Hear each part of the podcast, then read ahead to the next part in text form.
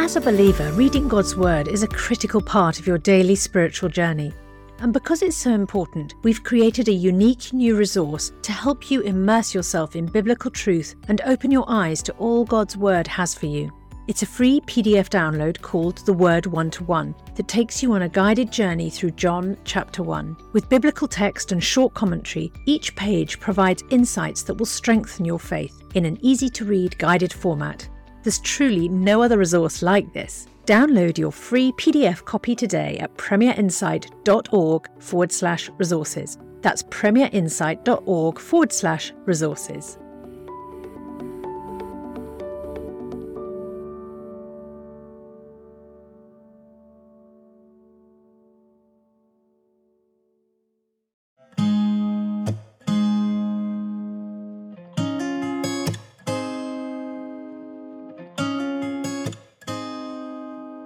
Ask NT Wright Anything podcast. Hello and welcome back to the show. I'm Justin Brierley, and this is brought to you in partnership, as ever, with NT Wright Online and SPCK, Tom's UK publisher. Tom and I back with a fresh batch of your questions on the Gospels this week, including how do I reconcile John's portrayal of Jesus with the other Gospels? Are the timing of the crucifixion accounts in conflict? And what did Paul know about Jesus? New Testament scholar Justin Bass is also joining us for the conversation again this week. Thanks to Dave Smythe in South Africa, who says of the podcast, well presented, enough time for substance, but easy to fit into a daily schedule. An interesting range of topics with a breadth in answers and thought. Refreshing, thanks. We do love hearing from you, so if you can leave us a rating and a review, it helps others to discover the show too. You can find more about the podcast at our website, premierunbelievable.com. Registering for our newsletter there also gets you the secret link to ask Tom a question. Now, on to today's show.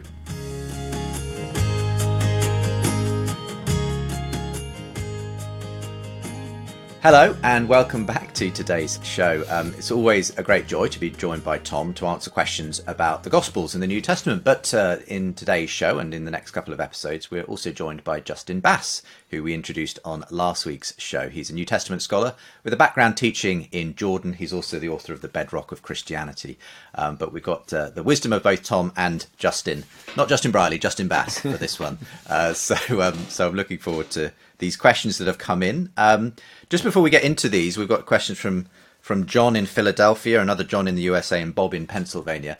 Um, it was announced just recently that uh, Gordon Fee had passed away. Tom, I don't know if you have any recollections of him and, and the impact that his work made. Yes, thank you. I knew Gordon uh, a bit. Um, he taught at Regent College, Vancouver for many years, and I used to go and lecture there sometimes and sometimes overlapped with him. And one memorable week, he and I co taught a course together.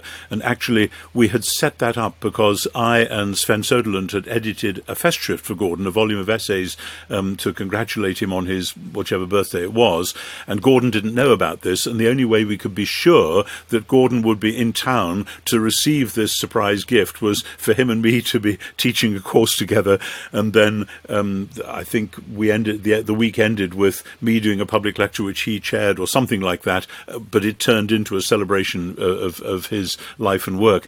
So so yeah, I've had some good times with Gordon, and one of the lovely things about Gordon is, um, is his his deep love for the text of the New Testament, and he was a text critic, that is to say, somebody who compares um, the ancient manuscript readings to check that we've got exactly the right uh, reading, verse after verse, etc., etc. Most people who do that tend to be rather shy, withdrawn, uh, introverted people who love fiddling around with the details. Gordon was anything but. He was a Pentecostal preacher, and he would preach sometimes with tears rolling down his cheeks because he was so full of joy of the, the glory of the Lord uh, and all that God was doing doing in him and through him, and and he was a pastor as well. So a lovely man who combined in himself bits of the scholar and bits of the pastor and bits of the preacher in a way which you don't often see. So um, he had been ill for some while. Um, I think his mind had been going a bit. He was living uh, latterly in New York. Um, I hadn't seen him. He hadn't been at conferences for the last mm, three or four years. Um, so I was not surprised to hear of his passing. But I miss him and I mourn him mm. and I thank God for him yeah. and wish we could have some more like him. Yes, I know many Christians have benefited from from books like How to Read the Bible for All It's Worth Earth and well, another. Absolutely, yeah. and his great commentaries. Yeah, absolutely. Books on and Christ and the Spirit in Paul. And I'll, yeah, I was that's what I was going to bring up. I, I in seminary I read God's empowering presence, where he Oh, yeah. went, you know, basically every place that the Holy Spirit's mentioned in Paul's Paul's letters. That's a that's a fantastic book. It really blessed It me. amazing. Well, look, let's go to some questions that have come in on the Gospels um, this week. Um, and a couple of people sort of asking specifically about John's Gospel. Um, this is from Stephen in Philadelphia, who says, I'm a pastor at a local church and have been a Christian for over 30 years. I love Scripture, believe it's God's Word, and am enthralled with the person of Jesus in the Gospels. However, I've always found it harder to connect with the portrayal of Jesus in John than in the Synoptic Gospels, Matthew, Mark, and Luke. The quick action, compelling stories, and vibrant teaching in the Synoptics seem to me a stark contrast to the longer theological speeches in John. The difference almost makes it seem like two different people, and I find I relate more to the Synoptic Jesus. I believe all the Gospels are inspired, and I'm not discounting John at all, but how do you reconcile those seeming differences to come to a single understanding of the person of Jesus? I'll, I'll start with you, Tom. okay. Um, I, I, very much understand the question, as obviously one one must, but um, the synoptics, Matthew, Mark, and Luke, give you the sense that Jesus' public career consisted of these tiny episodes, each of which would last maybe a minute and a half, where Jesus comes into town, heals somebody, somebody asks him a silly question, he gives an answer, and that's it, done. Now, real life ain't like that. Uh, what those stories say to me is that this is how somebody remembered that. You know, um, if if you meet somebody famous um, and you have a quick exchange, then you go and tell your friends, your family about, oh, I saw so and so, and they said such and such, and that quickly gets shaped into uh, a polished little anecdote which you can repeat at dinner parties or, or whatever, um, and it takes not very long and it gives you a little nugget. But actually, if the people were hanging around, the discussion might have gone on a lot longer, but you don't remember that into an anecdote, as it were. So I see so much of Matthew, Mark, and Luke, um, obviously not the Sermon on the Mount, I mean, things like that are a bit different. Um, but as as a succession of or collection of these short anecdotes, this is basically form criticism, if you like.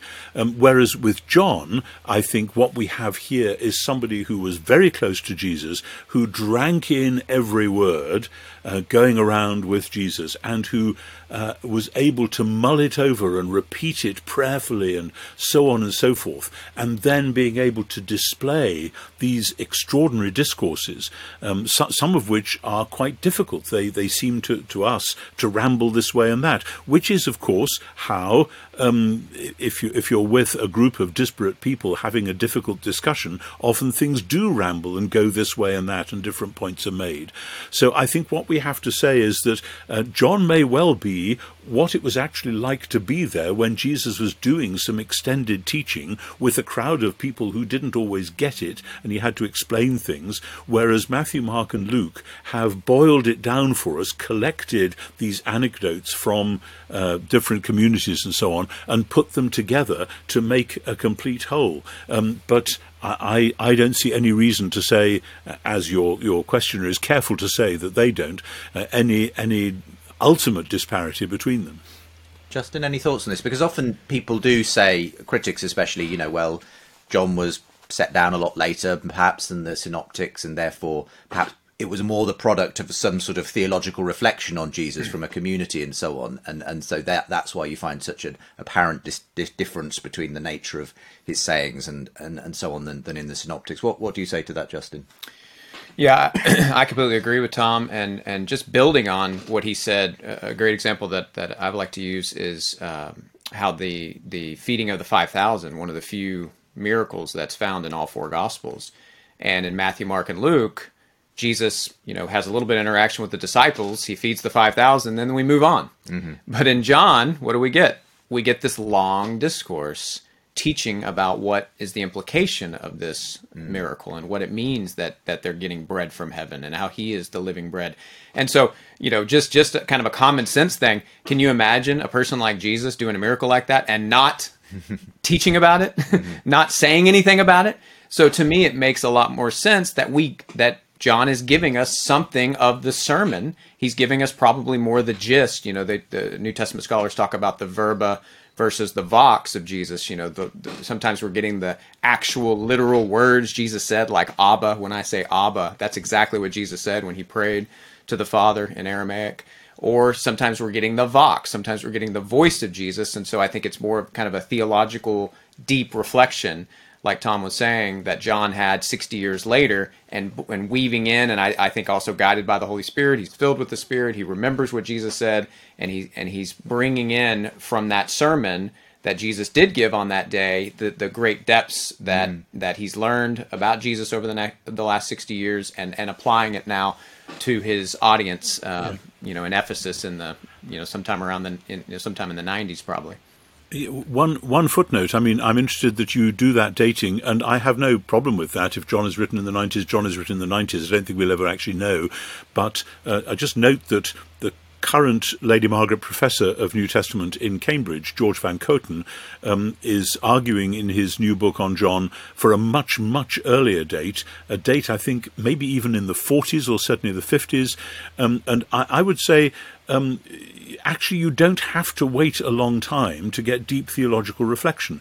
You know, the highest Christology in the New Testament, uh, apart from leaving John out of it for the moment, is probably Philippians 2 um, 6 to 11, which may well be a, a, a, poem that's already written before Philippians, in other words, in the late 40s or early 50s.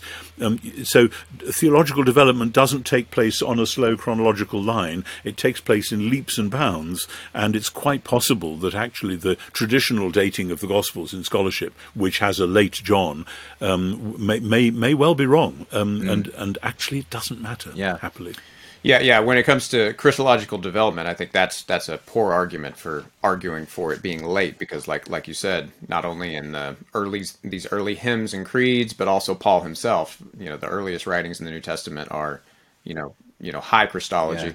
Yeah. My my argument just, I think the early church fathers got it right. They they seem to put John towards the end. Uh, you know, and, and so that that's basically why I, I agree with the 90 state. One one of the reasons. Well, let's go to another interesting question. Another uh, a John in the USA this time um, uh, says, uh, "Why does Mark say the crucifixion happened at about nine a.m., but John's Gospel says it was around noon? How could uh, Mark's source, who he says is Peter?" Have been so mistaken. I wonder if you want to take a first crack at this again, Tom, and, and then we'll see what Justin has to say. I was going to say uh, it, it's Justin's turn to have. A crack. Well, okay, let's start with Justin this time then. Okay, go ahead. Yeah, you know, I, I'm I'm I'm torn on this one. I I I'm not.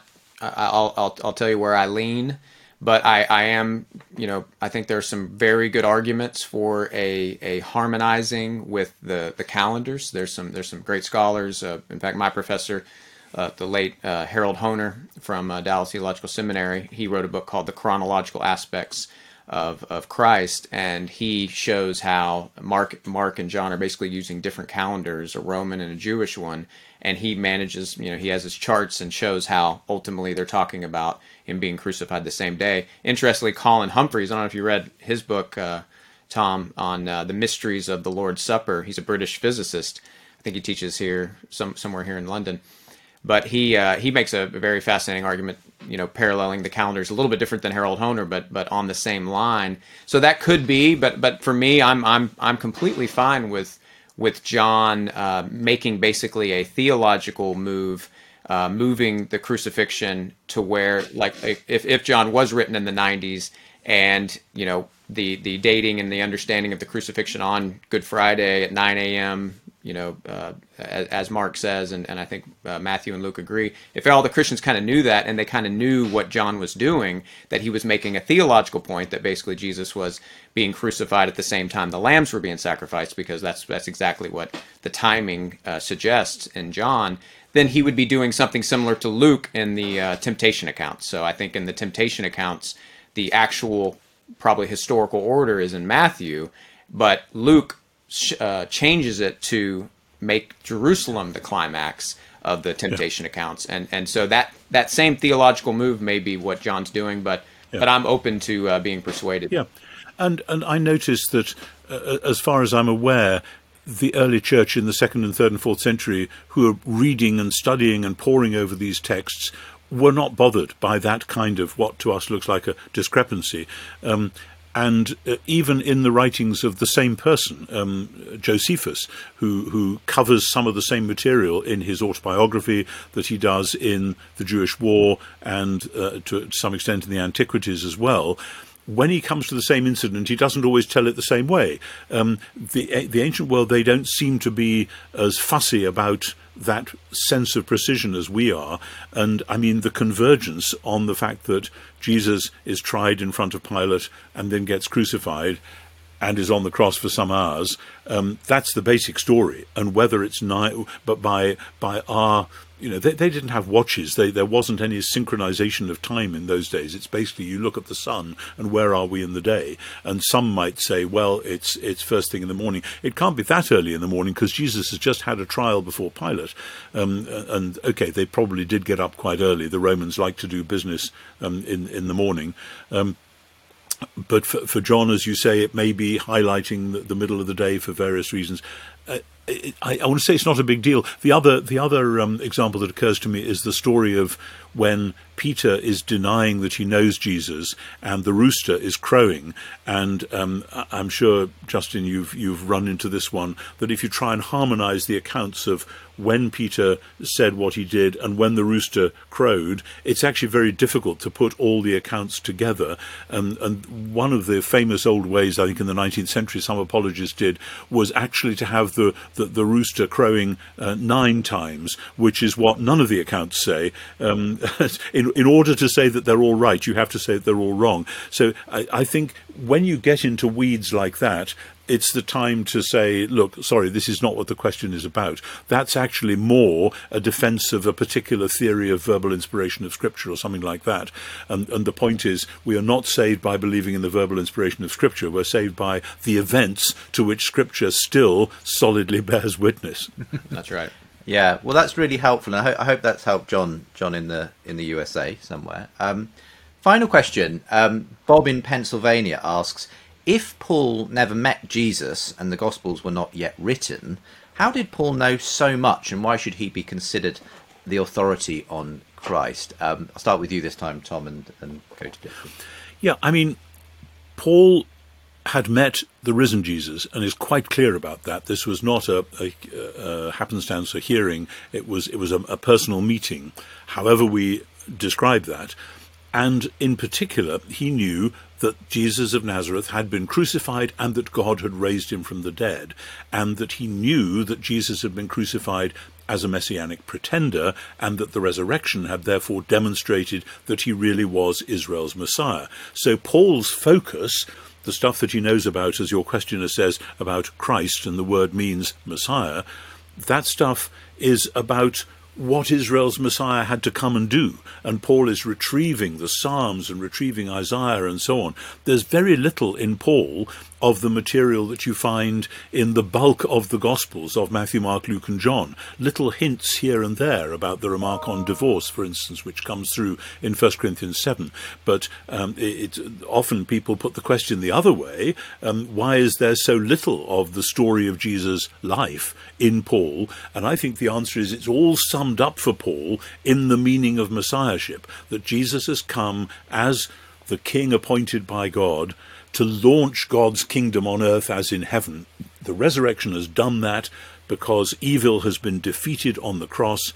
Therefore, this is where we're starting from, and now we're, we're moving forward with the risen Jesus, as it were, leading the way in the power of the Holy Spirit. So, Paul is not then thought of as the expert on all the details of Jesus' life. He doesn't mention most of them. However, of course, what we have with Paul is not Gospels, we have letters to communities that were already Christian and which we can assume had been told a certain amount at least about who Jesus was. And when we push back, um, we discover that in Galatians 1, Paul talks about when he went to Jerusalem after his conversion, and he went to spend two weeks with Peter. And as one famous scholar said, we assume that they didn't spend the whole time talking about the weather. um, you know, that there, there was likely pretty good, intense discussion mm. about Jesus and what he'd done. So, so that's where I would start. Anything to add to that, Justin? The, CH Dodd quote is in my book, by the way. That's a, that's a, it's a great one. It's a famous one. But yeah, I mean, that, that's the only thing I'd add is, you know, when you look at Paul himself and the way he defends himself, as an apostle, which he has to do a lot in his letters, you know, that I saw the risen Jesus. That's number one. And then number two, as Tom said, I mean, he spent time. He had multiple trips to Jerusalem. And again, this is these are bedrock facts. Scholars agree across the board that Paul went to Jerusalem within three years of his uh, conversion of, of seeing the risen Jesus, and then he went again uh, soon after that. He actually went three times, but but those first two trips, I mean, he was hanging out with Peter. He's hanging out with James, the brother of Jesus he he uh, the next trip uh, even John the one time John's mentioned in his letters is is is uh, he, he's w- with the three pillars he's with Peter James and John and who knows who else of the 12 probably some of those 500 who saw the risen Jesus he hung out with at that time so Paul is there for the earliest events and he's there with all the earliest players and and followers of Jesus so it's yeah. I think yeah. there's no better person to, to write yeah. 13 letters of the New Testament. Mm. and I suspect that Paul was aware that some people, uh, maybe Mark, maybe Luke, whoever, were working on producing the full set, you know, a, a, a detailed account of who Jesus actually was during his public career and so on.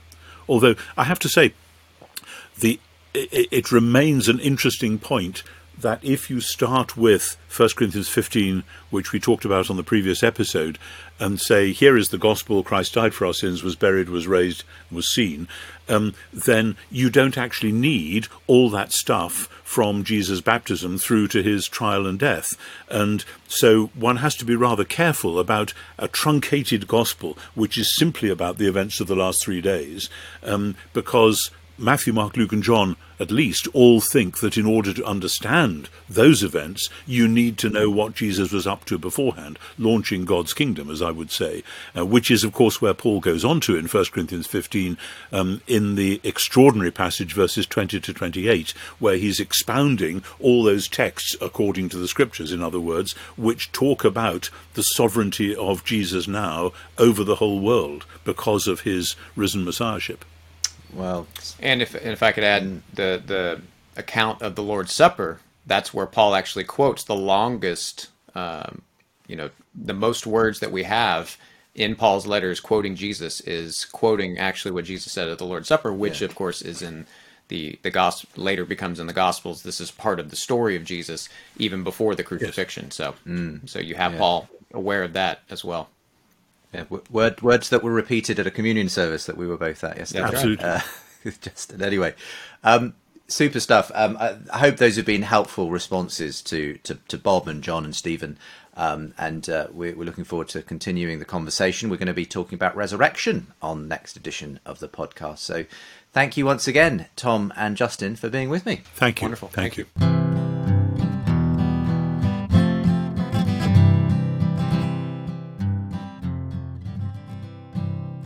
Well, I hope you enjoyed today's show. Next time, should I use the word heaven? And will we know everything in the new creation?